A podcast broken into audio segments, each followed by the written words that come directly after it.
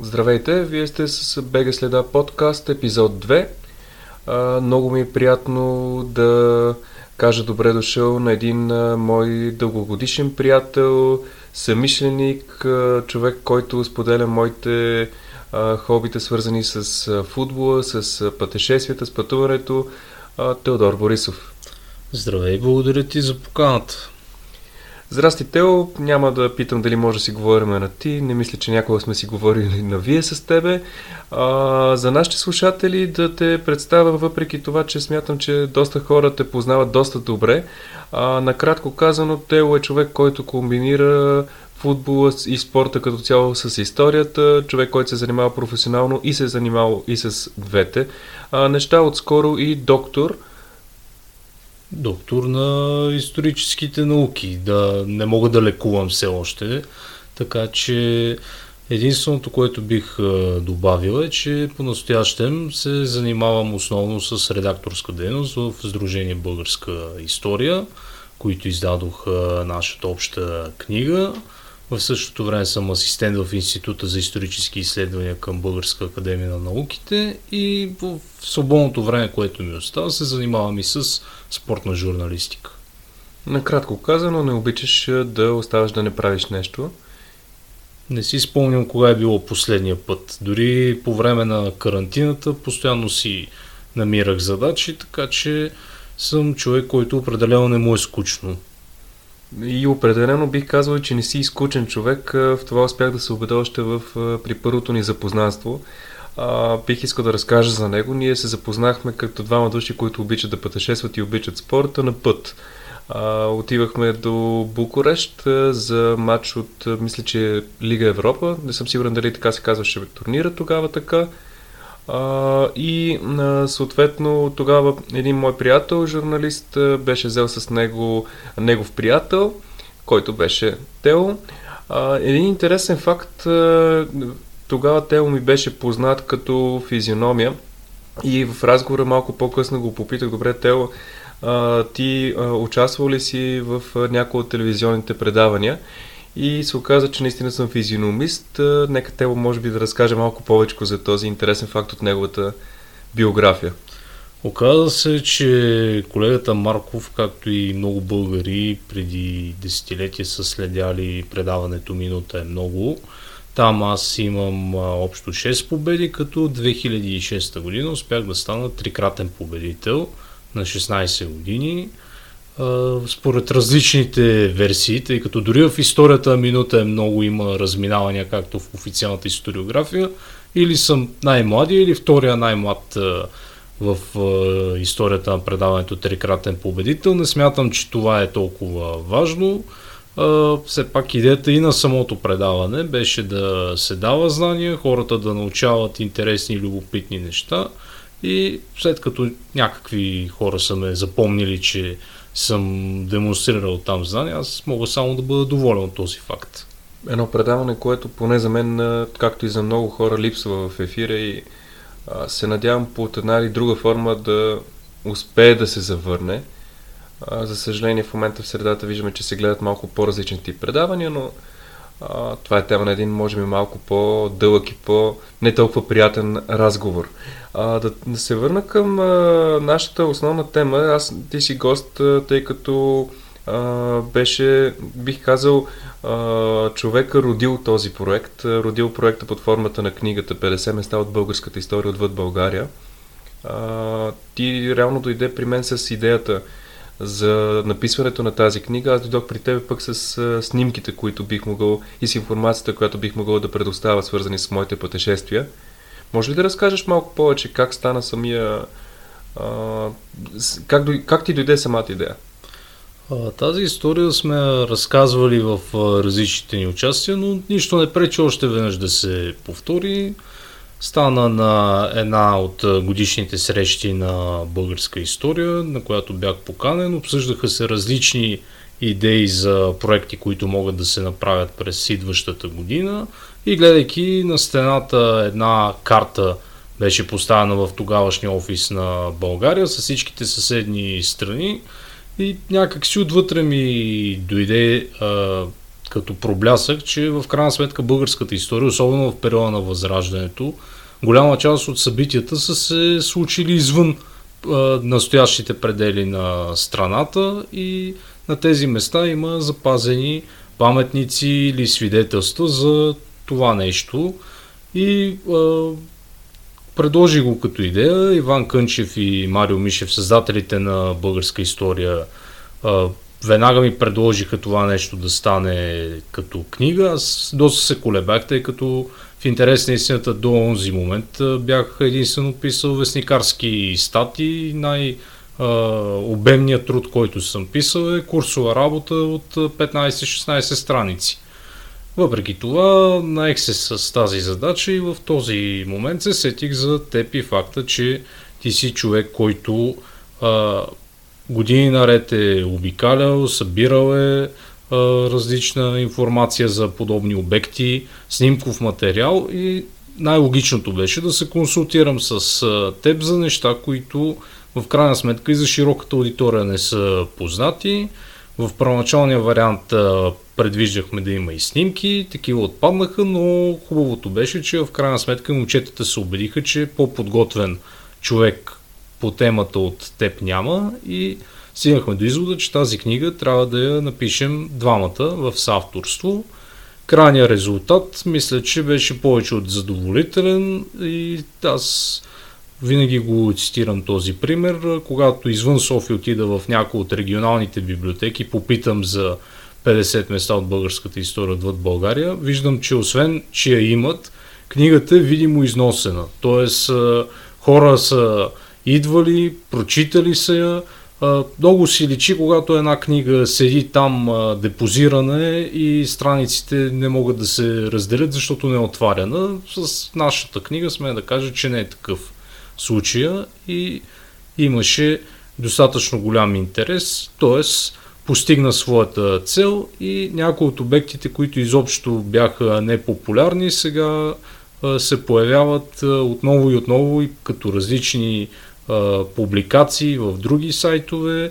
Други хора се вдъхновиха, направиха, така да се каже, кавър версия на, на нашата книга с а, друг акцент върху манастири свети места, всеки според а, потребностите, но а, мисля, че тази идея, този проект, както е модерно да се казва, в крайна сметка постигна своята цел.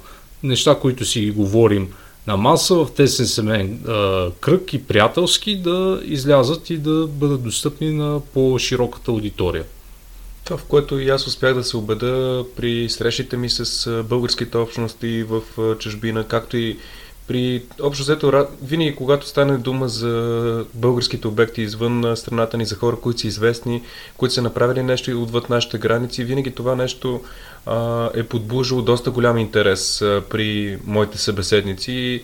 А, според мен имаме такава нужда да се говори, може би някакво някаква нужда да ни се потиква, да, да ни се повишава самочувствието дори, а, че и ние сме оставили нещо, че не сме толкова ограничени във времето и пространството.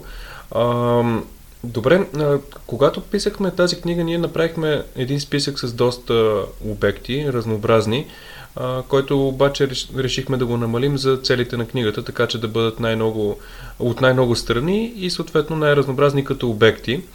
А, в тебе обаче съм те викнал и до голяма степен в качеството ти на човек, който се занимава и се, се е занимавал и се занимава професионално с спорт да ми разкажеш за някой обект, свързан с спорта, който можем да посетим в един хубав момент, когато може да се пътува в чужбина. Да, тук докосваш една много болна тема, именно факта, че в момента с съвсем малки изключения не може да се пътува свободно или има съответните рестрикции.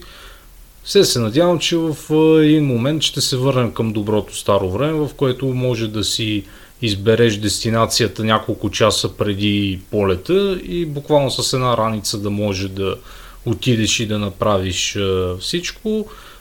За български обекти, свързани с спорта в чужбина, и в самата книга се споменава такива. Естествено, предлагам да започнем с най-основния, най-големия, именно музея на Международния олимпийски комитет в Лозана тъй като ако трябва да бъдем честни, въпреки че България е една от 13-те страни, които полагат основата на съвременните Олимпийски игри, 1896 нас много-много не ни долюбват. В смисъл такъв, ако видиш официалните филми от Олимпийските игри, дори в периода, в който българските спортисти са трета сила в а, света или са в челната десетка по медали, общо взето кадри от наши триумфи не се показват особено. Естествено, акцентът е върху американци, върху съветски спортисти, британци и така нататък. Но искат или не искат, трябва да признаят, че имаме един световен рекорд в леката атлетика от 1987 година насам, 209 см на Стевка Костадинова. Това нещо отчетено, когато на входа на музея посетителите преминават през една арка, която е с точно височината на постижението, което настоящия председател на Български олимпийски комитет поставя тогава на световното първенство в Рим.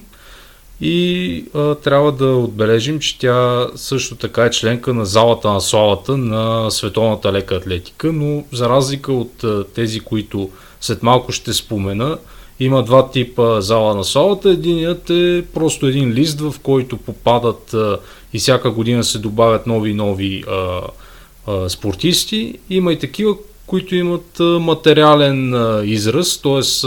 съответната сграда или музей, в който могат да се видят почетни а, а, плаки, т.е. почетни табелки, на които пише дадения спортист от кой клас е въведен а, вътре.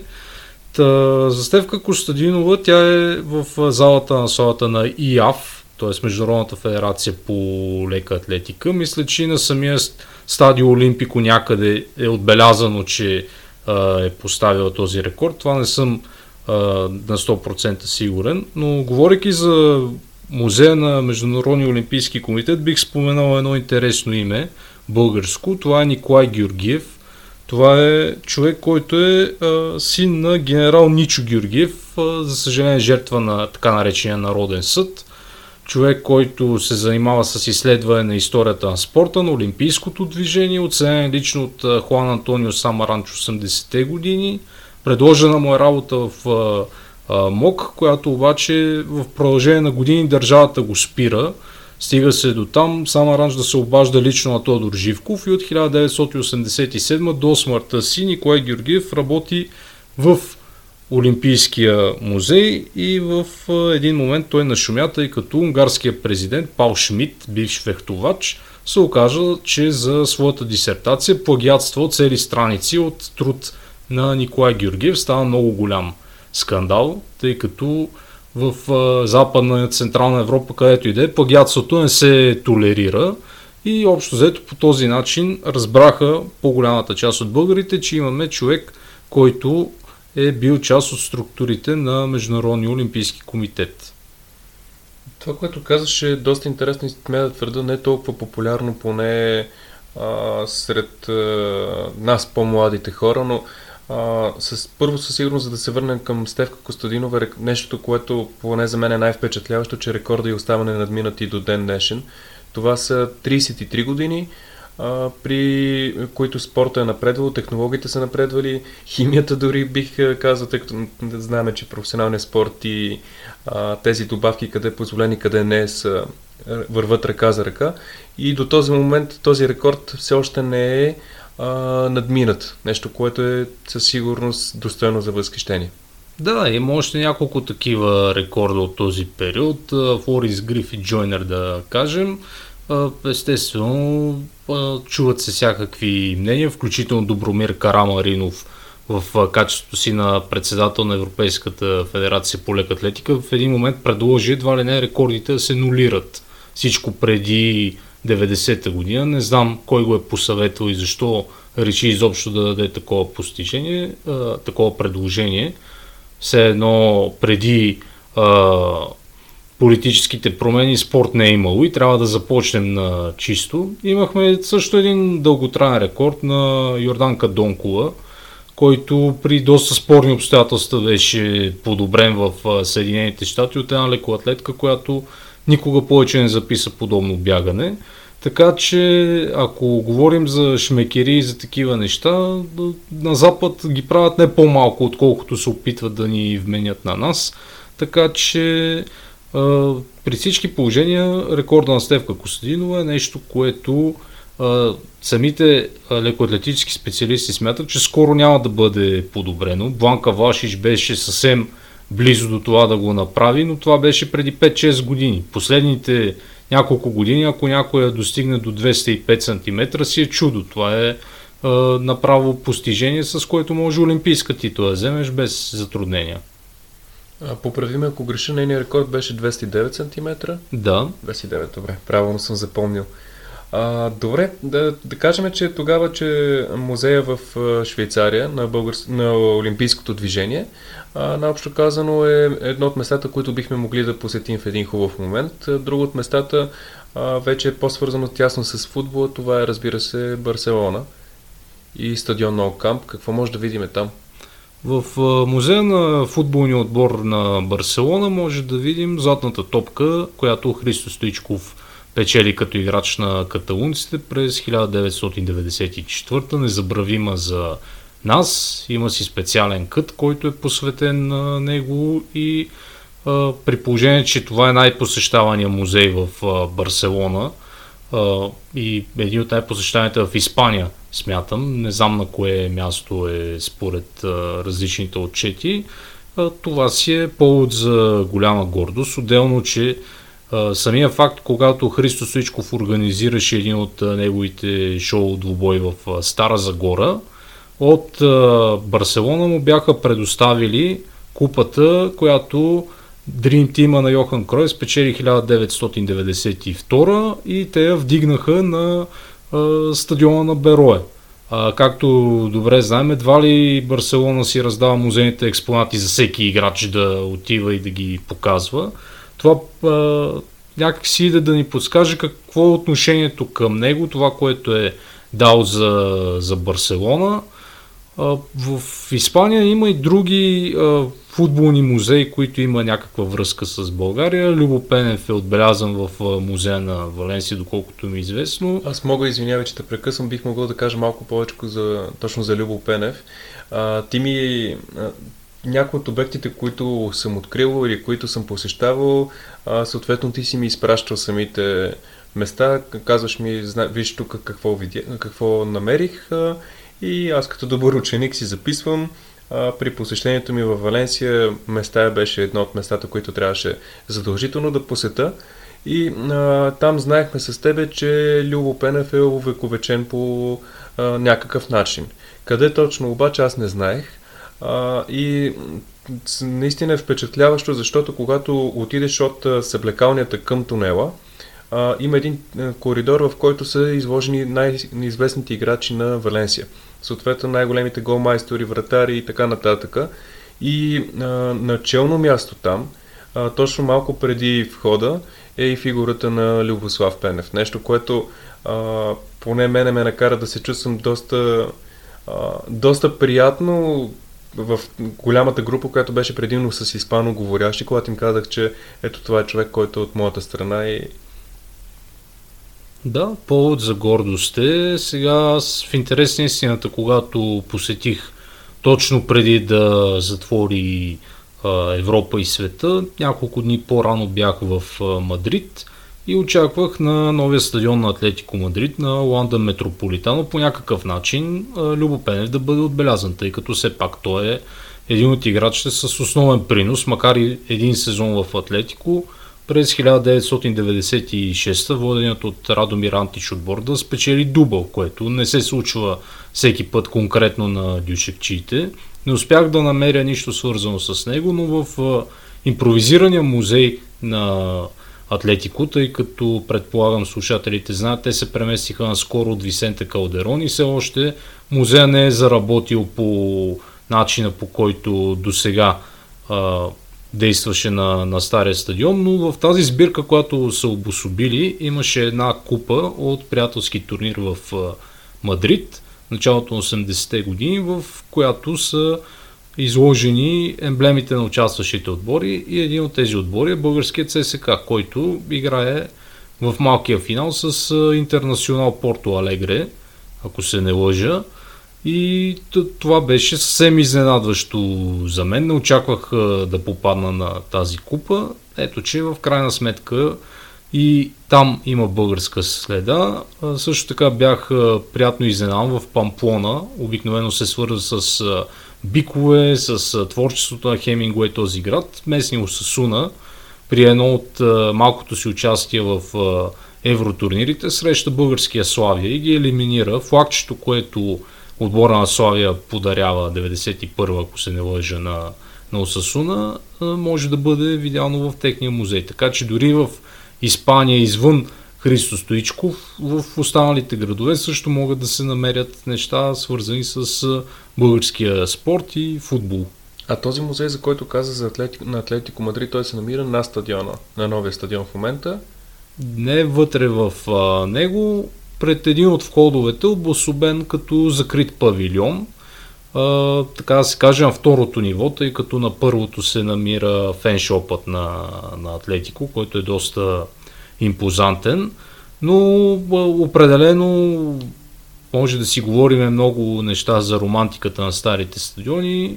Ланда Метрополитано, начинът по който е направен, на мен лично ми хареса и някак си те кара да се чувстваш комфортно.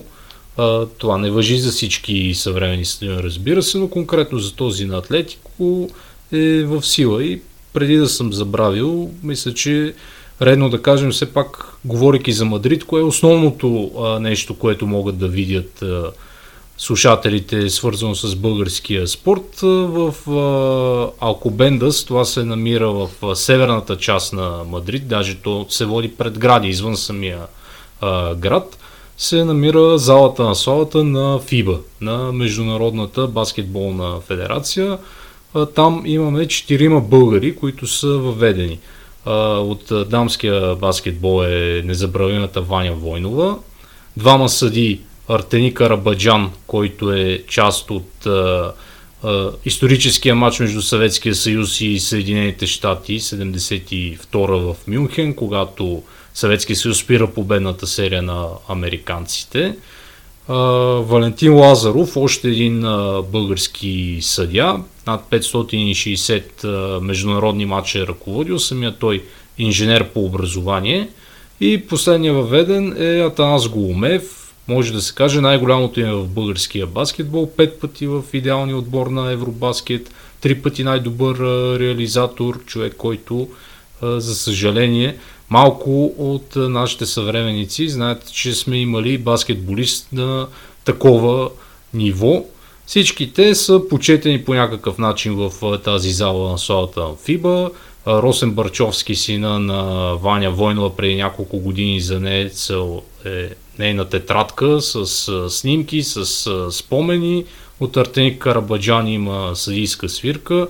Казвам в такова общо наклонение, тъй като аз избрах да посетя музея в понеделник, въпреки ясното съзнание, че а, в този ден на повечето места музеите не работят и съответно предполагам и тогава вече започнаха повечето случаи а, с положителни проби за коронавирус и управата на, на музей беше решила да го затвори и единственото, което можах да направя е да се снимам пред входа, но както се казва, има време и, тази, и това нещо да се поправи. Едно от местата, които и в моят списък седи на челно място за посещение. А, тук бих искал да ти разкажа нещо интересно за Атлетико Мадрид а, за техния стар стадион. А, една малко скоба страни от основната ни тема. А, има, случайно успях а, да бъда точно на последния матч, който се а, случваше на това съоръжение между Атлетико Мадрид и Атлетик Билбао. А, и тогава направо беше, видях възрастни хора и нали, по принцип сме свикнали да преувеличаваме, казвайки възрастни хора, които плачат, гледайки мястото, където са си прекарали голяма част от живота. И случай беше точно такъв. Всеки си тръгваше от стадиона с някакво парче от дори камъче или каквото и да е, което да му напомня. А, самия стадион е интересното е, че под едната трибуна минава един от основните булеварди на Мадрид. Нещо с което тип архитектура, с която ние поне в а, България и въобще в а, страните от бившия социалистически блок, за съжаление, не сме свикнали. А сме свикнали тези стадиони тип насип. Да, това е характерно за Висенте Калдеро. Аз бих е, добавил, че стадионите, на които съм бил, подобна архитектура има Вива Стадиум в Дъблин, където наскоро играха националите, тъй като спирката на влака е точно на, на самия стадион. Там а, няма обект свързан с а, България, но за сметка на това дамата, която отговаря за туровете на стадиона е българка, така че ако имате път а, на там и искате да си поговорите на роден език с а, някого, препоръчвам Viva Stadium, макар че там акцент е върху гелския футбол. Това е основния спорт на ирландците. Тъй като зачеркахме темата за залата на славата, има още няколко спорта, в които имаме българи в залата на славата и могат да отидат и да се посетят тези места. За съжаление става въпрос за Съединените щати. Казвам за съжаление, тъй като освен българската общност, там трудно човек може да стигне и да си предвиди подобно пътуване, но все пак да ги дадем като опции. От едната страна в Масачусетс, там а, са се родили двата основни колективни спорта извън футбол, именно баскетбола да. и волейбола. В Спрингфилд не мисля, че там има нещо, което е еквивалент на музея на ФИБА, но в Холи Оук, където 1895 се ражда волейбола, е залата на славата на волейбола и там преди няколко години беше въведен Димитър Златанов, най-голямото име в българския волейбол – част от тази генерация, която губи драматично от ГДР финала в София. 80-та година част, която е сребърния медал от Олимпийските игри в Москва. Достатъчно известно име, както се казва, по-малото поколение, може покрай сина му да го познават, който избра да играе за друга страна. Естествено, всеки е в правото си. И да те допълня, Димитър Златанов издаде наскоро и биография, Да докоснеш върха се казва, която е доста интересна, защото разказва още от началните си години. Той мисля, че беше от Тихтиман или от района там. Израсна и съответно разказваше как, как реално се развива спорт, този спорт в България. Хубаво е, че все повече спортисти от онези времена пишат биографични книги, дават а, възможност а, по-младите да се докоснат до тях. Мога да кажа за тази зала на славата почти нищо не се знае в България или от съвсем ограничен кръг от хора. В Оклахома, като част от местния музей на науката или научен музей, както искате, има зала на славата на гимнастиката.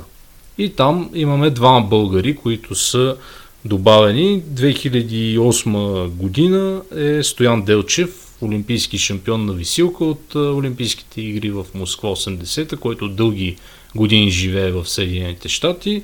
И разбира се, няма как да, да не е отбелязан Йордан Йовчев, единствен гимнастик, който на 6 Олимпийски игри участва.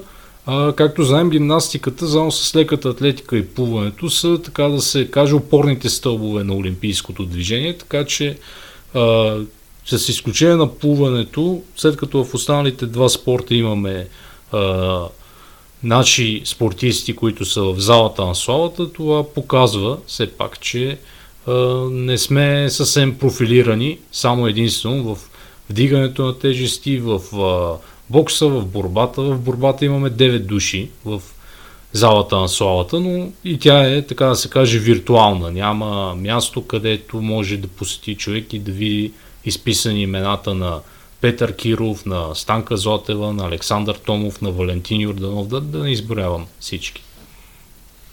Това са интересни обекти, които се надявам да успеем да посетим един ден. А, в Америка има и още, там с тебе сме си говорили, че се, а, не сме сигурни дали архивът на Сен Йорданов а, се намира в а, Вашингтон, едно от местата, които искаме да проверим. А, в Чикаго има паметник на Василевски, има и а, не, не площата, улица, която е на името на Леко Константинов. Беше открита, мисля, преди 3-4 години, ако не ме лъже паметта. А, така че това е със сигурност, а, със сигурност са полета, които а, дори ние да не успеем да посетим, се надявам някои от нашите слушатели или техните приятели и познати да успеят да постат, тъй като и най-малко българи живеят в, а, в Съединените Американски щати. Да, особено българската общност в Чикаго е доста силно изразена към тези обекти, ако пак говорим за спорт, все пак има места, които въпреки, че не е отбелязано, си в паметта на българите. Такива са Giant Stadium или Soldier Field в Чикаго, които естествено ни отвеждат към незабравимото американско лято и както да кажем всеки българин би отишъл на Парк де Пренс само да си направи една снимка, дори без да влиза и да разглежда музейната сбирка на ПСЖ. Пак това нещо е повод за някаква гордост. И от тази гледна точка два по-неизвестни обекта, те са по-скоро зали, които за съжаление няма как да се а, посетят. 1969 ЦСК волейболния, когато става европейски клубен шампион, той става в Румъния, в местната зала Флореаска, побеждават Стяла Букурещ с а, а, 3 на 2 гейма. Въпросът е, че аз поне, тъй като няколко пъти съм бил в Букурещ, не мога да я локализирам. Има, а, не, има зала носеща това име, но някакси не мога да си представя, че там се е играл а, финал за кеш а, на волейбол. В смисъл съвсем маломерна е, но вероятно става въпрос за същото съоръжение, което просто е реновирано, така че може да се посети. Другото, тъй като до сега основно за ЦСКА говорихме, феновете на Левски да не се да не смятат, че ги пренебрегваме. 1984 женския баскетболен отбор на Левски побеждава Золо Виченца в финала за баскетболната кеш. Матчът се играе в една от залите на НЕП стадион в Будапешт. Само, че НЕП стадион в момента носи името Ференц Пушкаш, беше абсолютно а, реновиран, реновиран и може да се използва посещение на един от стадионите, на който ще се проведе до година живот и здраве Европейското първенство по футбол, с това да се види мястото, където все пак нямаме чак толкова отбори на клубно ниво, които да са ставали европейски клубни шампиони, особено в баскетбола. Трябва да отбележим и Славия техните успехи, но те са основно в София, постигнати на Васил Левски. Да, това, което да кажем е, че по, е, по това време матчовете, които бяха свързани с баскетбол и волейбол, са си играли а, на футболните стадиони. На открито. Голяма част от тях. Включително това въжи за схватките по борба. Малко хора знаят, че всъщност когато България е домакин на подобен голям форум, началото на 70-те години, за първи път тогава публиката скандира българи юнаци. Тоест, това скандиране не започва от футболен матч, от състезание по борба, което се провело на Василевски. На същия този стадион мисля, че се взима и решението волейбола да стане част от олимпийското семейство. Да, с един демонстративен а, турнир. А, имаме голям принос за развитието на волейбола. Баскетбола също, въпреки че в момента състоянието му е меко казало не цветущо. А, имаме своите приносни моменти. Дори само да вземем престоя на Георги Гушко в NBA, първият играч дошъл от Европа в а, а, лигата на извънземните, както се казва. Не е първи европеец, защото все пак в Америка си има емигрантски общности, но първият, който специално е трансфериран, е именно Гушко в Phoenix Suns, а, така че има си достатъчно поводи, с които ние да се гордеем. А, дори да не е извън пределите на България, аз препоръчвам от тези от слушателите, които не са посетили музея на спорта на националния стадион, да го направят, тъй като там има изключително интересни неща. А, само като продължение да кажа, че все пак на стадионите, на които са се провеждали олимпийски игри, има обикновено такива паметни плочи, в които се отбелязва на съответната, олимпийски, на съответната олимпиада, кои са шампионите. И така, когато успях да посетя Лужники в Москва, на всяка една колона се виждаше във всеки един спорт, кои са шампионите от а, Олимпийските игри 1980, при положение, че ние сме веднага след Съветския съюз и ГДР, можеше да се видят доста български имена, което не е никак лошо. А, доколкото знам на стадионът Стека в а, Мексико и на Олимпия стадион в Мюнхен е по същия начин, не съм бил там, но Петър Киров, който споменах, за двете си олимпийски титли от игрите 68 и 72, името му фигурира на такива плочи, като добавиме тази на Васил Левски, т.е. той може да бъде срещнат на три стадиона из целия свят. Това, е, това са нови обекти, които със сигурност след това ще си запишем и ще се опитаме да посетим. А, даже това, което в момента ми започва да ми се кристализира в главата, е някакви места, на които са свързани с българската памет в спорта а, и отделна статия, която да посвети на, на тази тема. А, наистина не едно и две са местата, за съжаление а, в днешни дни е доста техния брой не се увеличава, а, дори прогресивно намалява, но пък това не пречи да а, използваме тези места, които са а, свързани с нашите успехи, като някакъв трамплин и някакъв вид мотивация за това, че можем да постигнем нещо, а, дори когато не сме толкова а, напред с материала, най-грубо казано.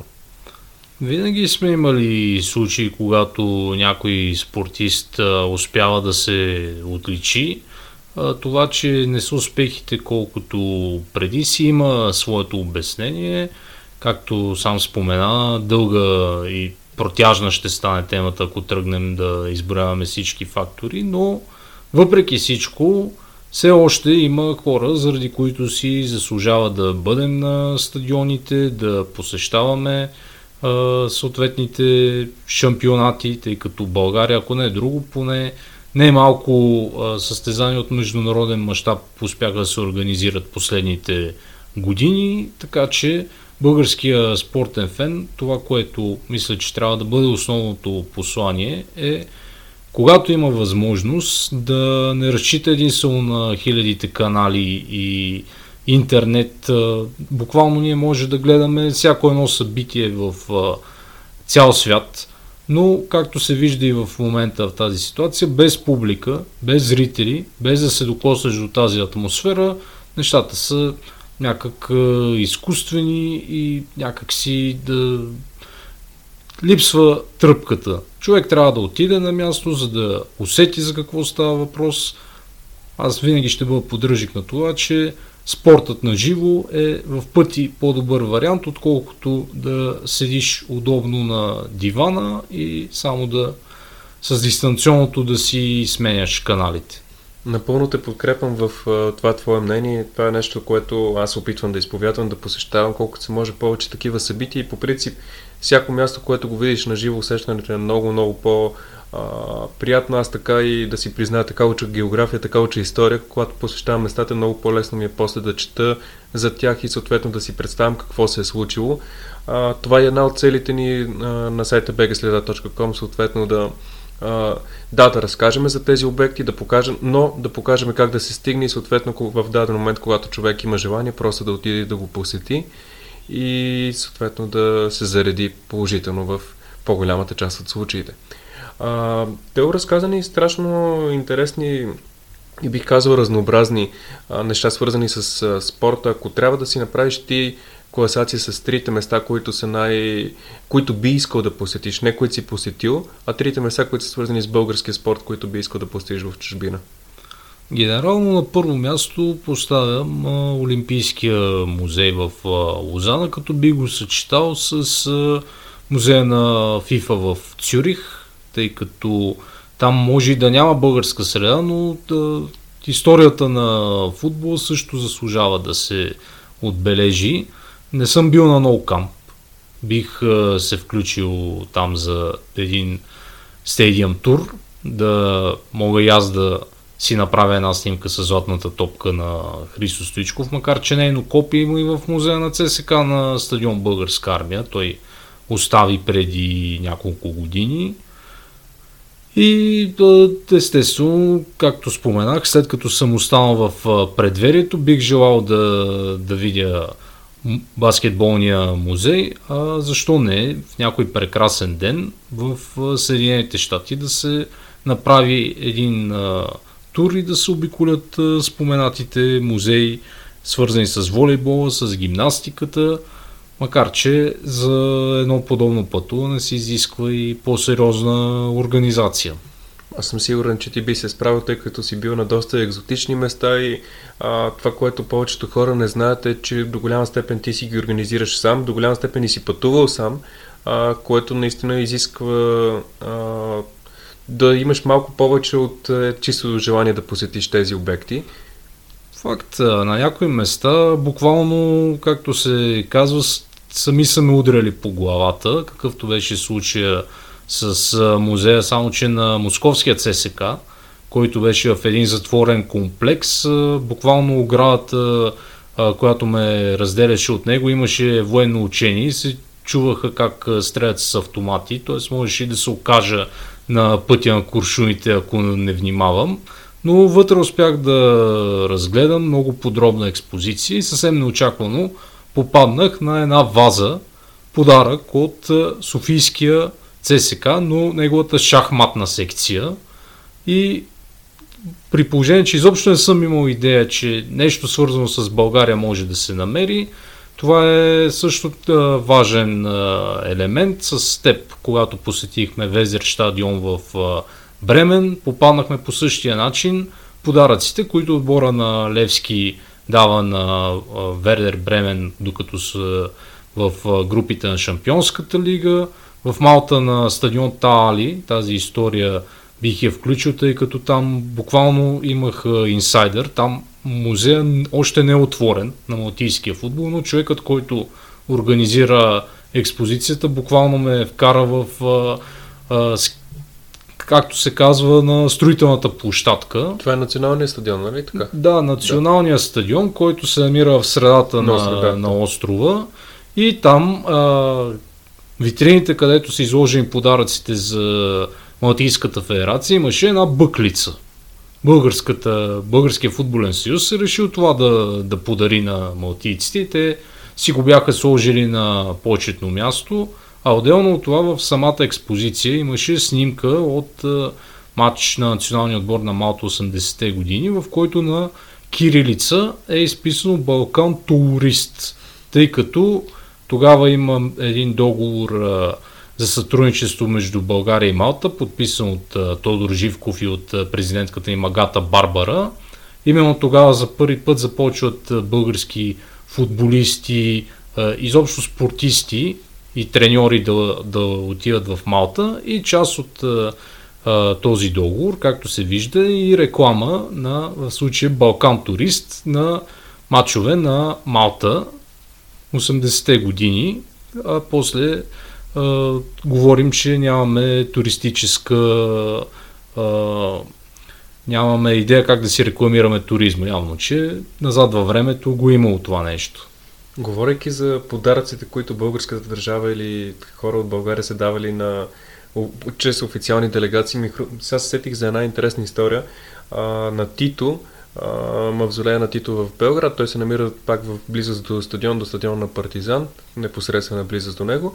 И там има една зала, в която има различни подаръци, примерно от, китайски, от, от Китай, от Индия, нали, те са били малко по-близки с тези страни, говоря за Югославия.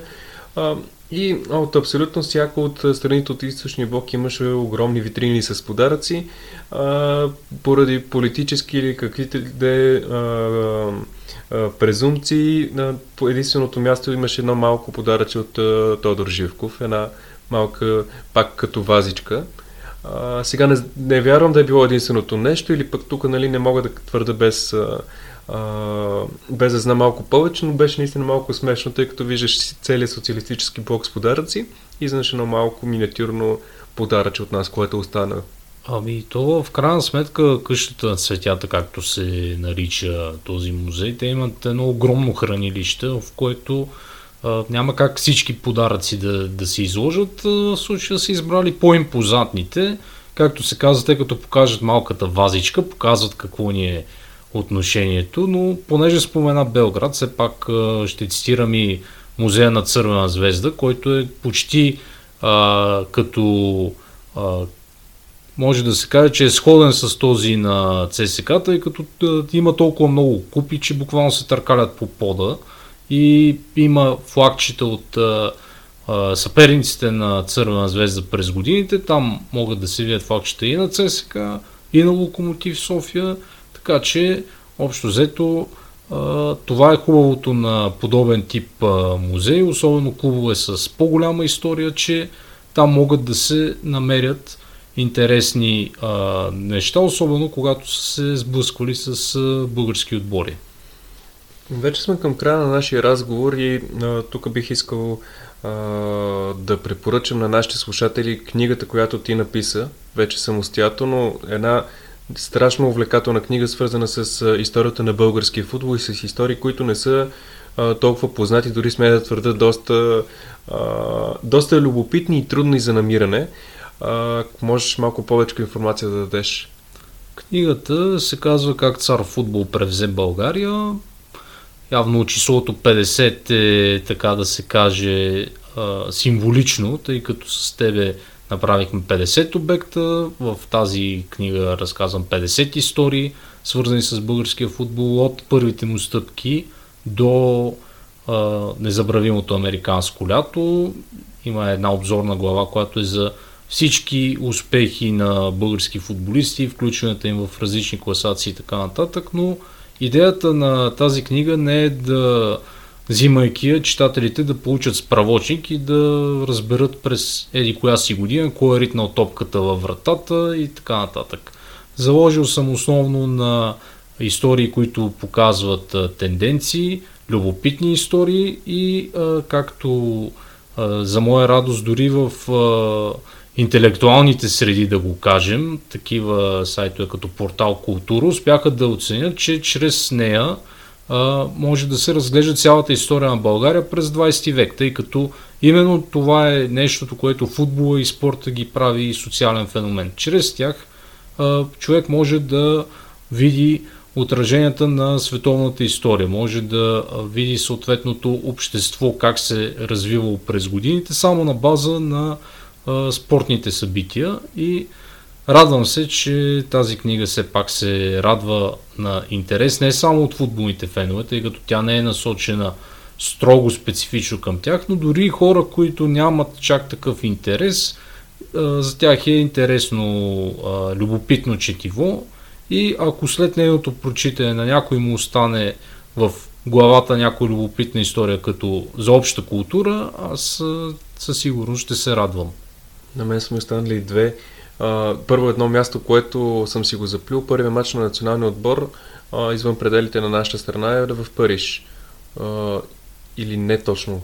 Ами, първият официален матч е в Париж на Олимпийските игри на стадион Колон, да, значи, който все още го има, но в Виена всъщност е първият приятелски матч, който губи 0 на 6 от Австрия. Тук е интересното, че дълги години погрешно се посочва името на стадиона, на който се играе, Хое Варте, а всъщност той си играл на игрище Зимерин, което и до ден днешен го има, но моя колега а, и голям пътешественик Румен Пайташев, прочитайки тази книга, ми каза, ма, объркал си, Хое Варте. Аз казвам не, мога да ти покажа австрийски вестници с готическия шрифт, още както е написано и той беше много разочарован, защото преди години, когато е ходил в Виена, точно на Хое Варте си е направил снимка и сега, ако и здравето му и възможностите позволяват, ще трябва да ходи пак и на Зимерингер да се снима. Още едно място, което за посещение, аз стадиона на Колумб съм си го поставил също в списъка, така че да може да, да видим още една българска следа от, в чужбина, извън пределите на нашата страна. Ами, Тео, много искам да ти благодаря за интересни разговори, за любопитните истории, които ни сподели. А, тук отново искам да препоръчам а, твоята книга а, Как цар футбол превзе България, да препоръчам и работите, които правиш а, заедно с а, нашите приятели от българска история а, и с а, всичките начинания, които правиш за популяризирането на а, по-неизвестните факти и по представянето, поне по това, което на мене ми харесва, че ти ги представяш по един доста по а, приятен начин, не бягаш от а, сухото изнасяне на факти, бягаш от а, просто изборяването на някакви данни. Аз благодаря за поканата и на свой ред желая успех на проектът Българска следа и дано все повече а, и интересни гости да има в а, подкаста и съответно читателите да се радват на интересни статии и нови обекти. И скоро да може пътешестваме. Най-вече. Чао и на добър час!